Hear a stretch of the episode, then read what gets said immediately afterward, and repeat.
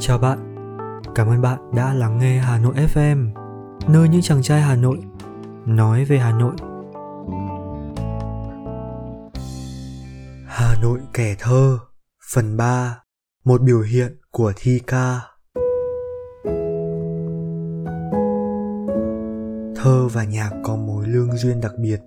Một bài thơ được phổ nhạc có cơ hội tiếp cận đông đảo công chúng. Đồng thời, bài hát nhờ có ca từ đẹp hàm xúc nên được nâng tầm. Thông qua khả năng biểu âm, ở âm nhạc là tiết tấu, giai điệu, ở thơ là nhịp câu, dấu chữ sắp đặt có chủ đích để tạo ra liên tưởng tư duy và ấn tượng thông điệp. Từ khi chữ viết, âm nhạc ra đời thì mối quan hệ ấy đã tồn tại, phát triển đến mức nhất định. Nó trở thành bản sắc văn hóa tộc dân, phản ánh thành tựu lao động. Việt nam có một loại hình nghệ thuật truyền thống một sự kết hợp nhuần nhuyễn giữa thơ và nhạc được UNESCO công nhận là di sản văn hóa phi vật thể của nhân loại, không gì khác ngoài ca trù. Trong cuộc chuyện về thơ, Hà Nội FM muốn dành một phần thời lượng để nói về ca trù. Bởi từ việc hát, ca trù đã tạo lập ra thể thơ độc đáo, thuần Việt là thể thơ hát nói chuyện dùng chữ nôm, có khả năng tích hợp rất cao trong dòng văn học chữ nôm ca trù cũng làm nảy sinh mối quan hệ độc đáo giữa văn nhân và nghệ sĩ trong sinh hoạt văn hóa giới trí thức. Xét không gian vùng di sản trải rộng khắp 16 tỉnh phía Bắc, Hà Nội là trung tâm ca trù lớn nhất. Còn thời gian thì chứng minh những hưng phế của ca trù đều gắn liền với bối cảnh xã hội Hà Nội suốt từ thế kỷ 15 đến nay. Đó là nội dung được Hà Nội FM gửi đến bạn trong tập podcast tiếp theo này của chuỗi bài Hà Nội kẻ thơ. Bạn vừa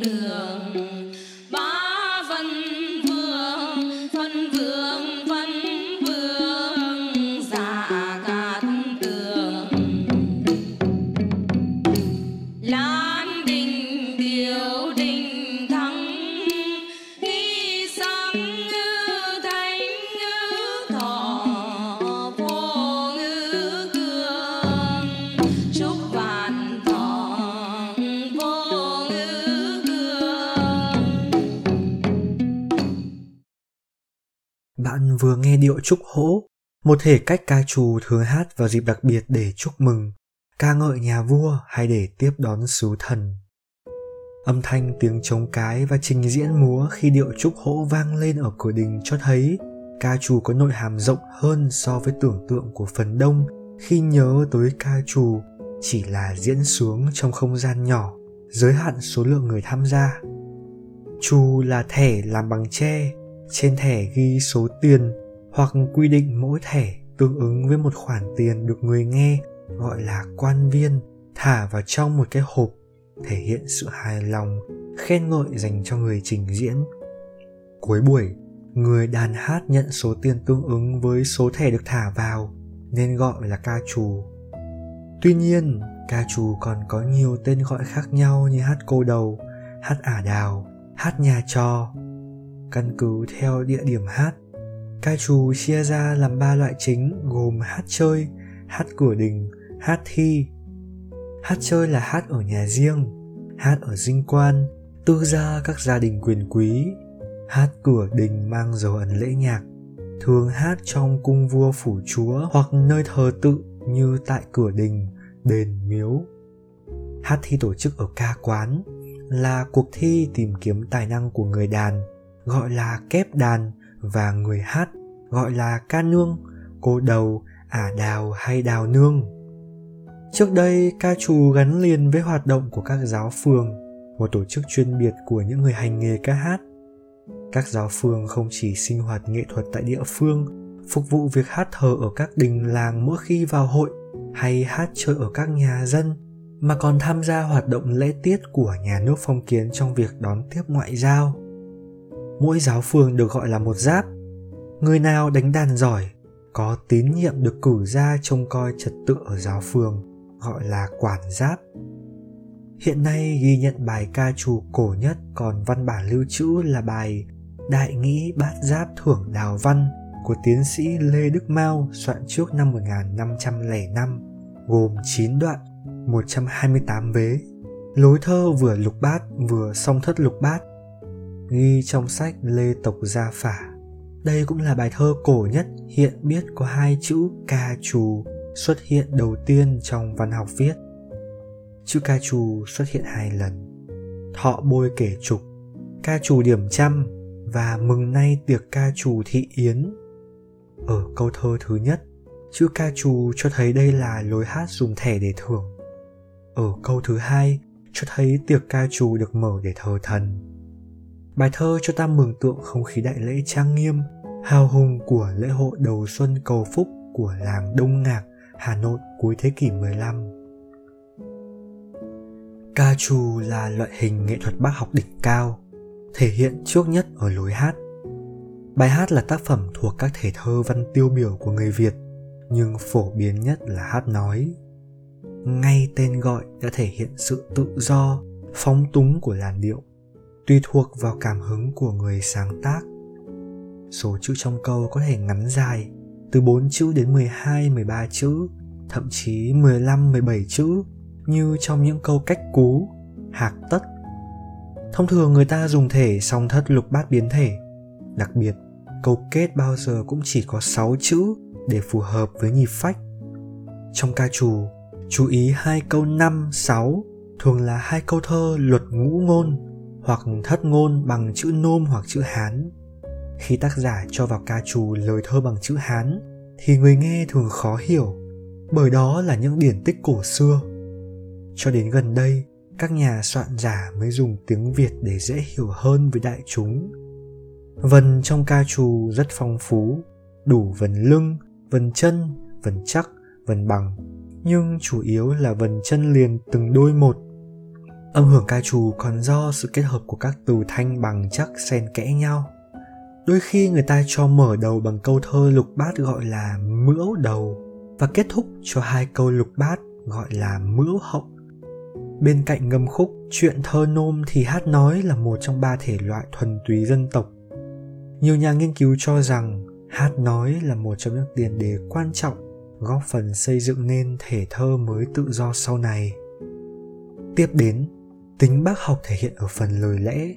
Ca từ của ca trù mang tính ít lời nhiều nghĩa, hàm xúc thể hiện tư tưởng đương thời.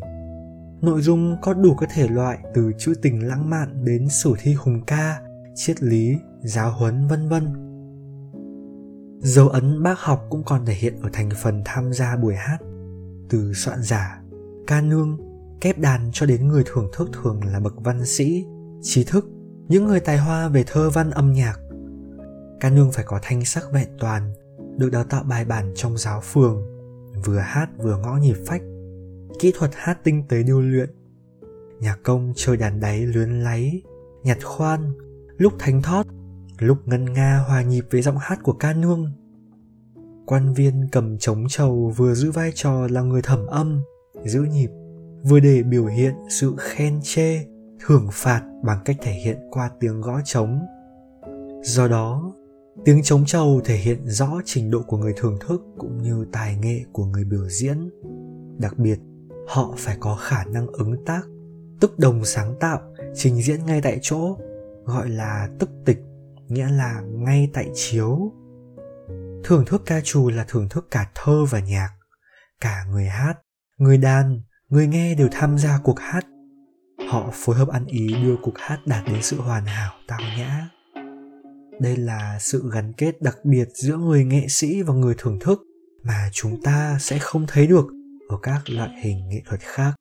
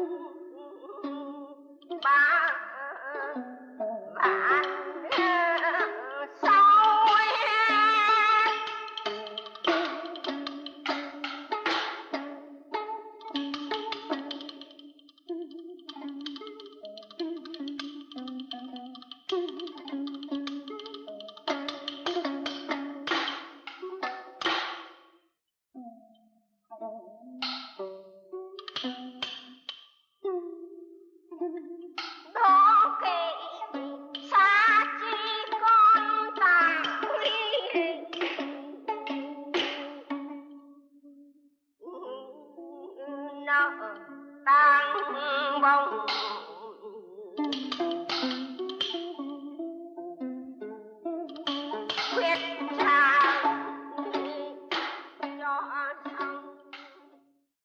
Bạn vừa nghe ca nương, nghệ sĩ nhân dân Quách Thị Cầu hát nói bài thơ Tỏ trí Nam Nhi của Nguyễn Công Trứ, người có công hoàn thiện thể hát nói. Trước năm 1945, văn hóa thưởng thức ca trù rất phổ biến tại Hà Nội, thấm đẫm trong giới văn nghệ sĩ, trở thành thú chơi của mẫu hình nhà nho tài tử. Báo Trung Bắc Chủ nhật cho biết vào năm 1938, ở Hà Nội có khoảng 216 nhà hát và gần 2.000 cô đầu tập trung chủ yếu tại các khu vực như Khâm Thiên, Ngã Tư Sở, Cầu Giấy, Kim Mã. Nhà hát ở xóm Khâm Thiên và Ngã Tư Sở là những địa chỉ nổi tiếng vì sự gắn bó của các văn nhân tên tuổi như Tản Đà, Nguyễn Tuân, Vũ Bằng, Hoài Điệp, Vũ Hoàng Trương. Nhà văn Vũ Bằng gọi xóm Khâm Thiên là cái nôi văn nghệ của Hà Nội. Tại đây, Nguyễn Tuân sống và tích lũy vốn liếng cho các tác phẩm của mình có nội dung liên quan đến ca trù như đới roi, chùa đàn. Trần Huyền Trân đã sống ở ngõ Cống Trắng, Khâm Thiên. Năm 1942, chàng thi sĩ viết tặng danh ca Quách Thị Hồ những dòng thơ thể hiện sự đồng điệu với ca nương. Tự cổ sầu trung kiếp xuống ca, mênh mang trời đất vẫn không nhà. Người ơi, mưa đấy hay xanh phách, tay yếu gieo lòng xuống chiếu hoa thôi khóc chi ai kiếp đọa đầy tì bà tâm sự rót nhau say thơ ta gửi tặng người ngâm nhé cho vút giọng sầu tan bóng mây. Ra đời trước năm 1945 chứng kiến cả hưng và phế của ca trù khi các xóm cô đầu phát triển đã làm nảy sinh ra nạn đào rượu. Từ một thú vui mang tính bác học, ca trù dưới bàn tay của những kẻ nhơ nhuốc không biết gì về nghệ thuật bị biến tướng thành trò sắc dục tiêu khiển. Những cô đầu trá hình thực tế không biết ca hát mà chỉ rót rượu thậm chí phục vụ mại dâm theo nhu cầu của đám binh lính pháp và của những gã trai bạc nhược. Tình trạng này khiến ca trù bị nhiều người nghĩa oan, bị đánh đồng với nạn mại dâm. Cách hiểu sai lầm trên dẫn đến nhiều hệ lụy. Cụ thể, sau năm 1945 loại hình nghệ thuật này tiếp tục bị đánh đồng với các biểu hiện sinh hoạt thiếu lành mạnh, không phù hợp với thuần phong mỹ tục. Gia tài nghệ thuật của ca trù tan tác người biểu diễn phải may danh ẩn tích, lặng thầm chôn giữ một quá khứ không được đón chào những kỹ thuật, kỹ xảo biểu diễn điều luyện và bài bản tinh tế của một nghệ thuật đỉnh cao rơi rụng dần theo năm tháng ca trù lặng lẽ ẩn mình trong những góc khuất của nỗi đam mê và cũng âm thầm mai một dần cùng với sự ra đi của những nghệ sĩ biểu diễn hàng đầu. Phải mãi cho đến những năm đổi mới thập niên 1980 khi khán thính giả miền Bắc mới được nghe lại tiếng hát ca trù và hơn 20 năm sau, vào năm 2009, ca trù chính thức được UNESCO công nhận là di sản văn hóa phi vật thể nhân loại cần được bảo vệ khẩn cấp. Ngày 23 tháng 2 năm 2020, Google đã đưa hình ảnh minh họa không gian biểu diễn nghệ thuật ca trù của Việt Nam lên tính năng Google Doodle như một sự vinh danh loại hình nghệ thuật độc đáo của thế giới.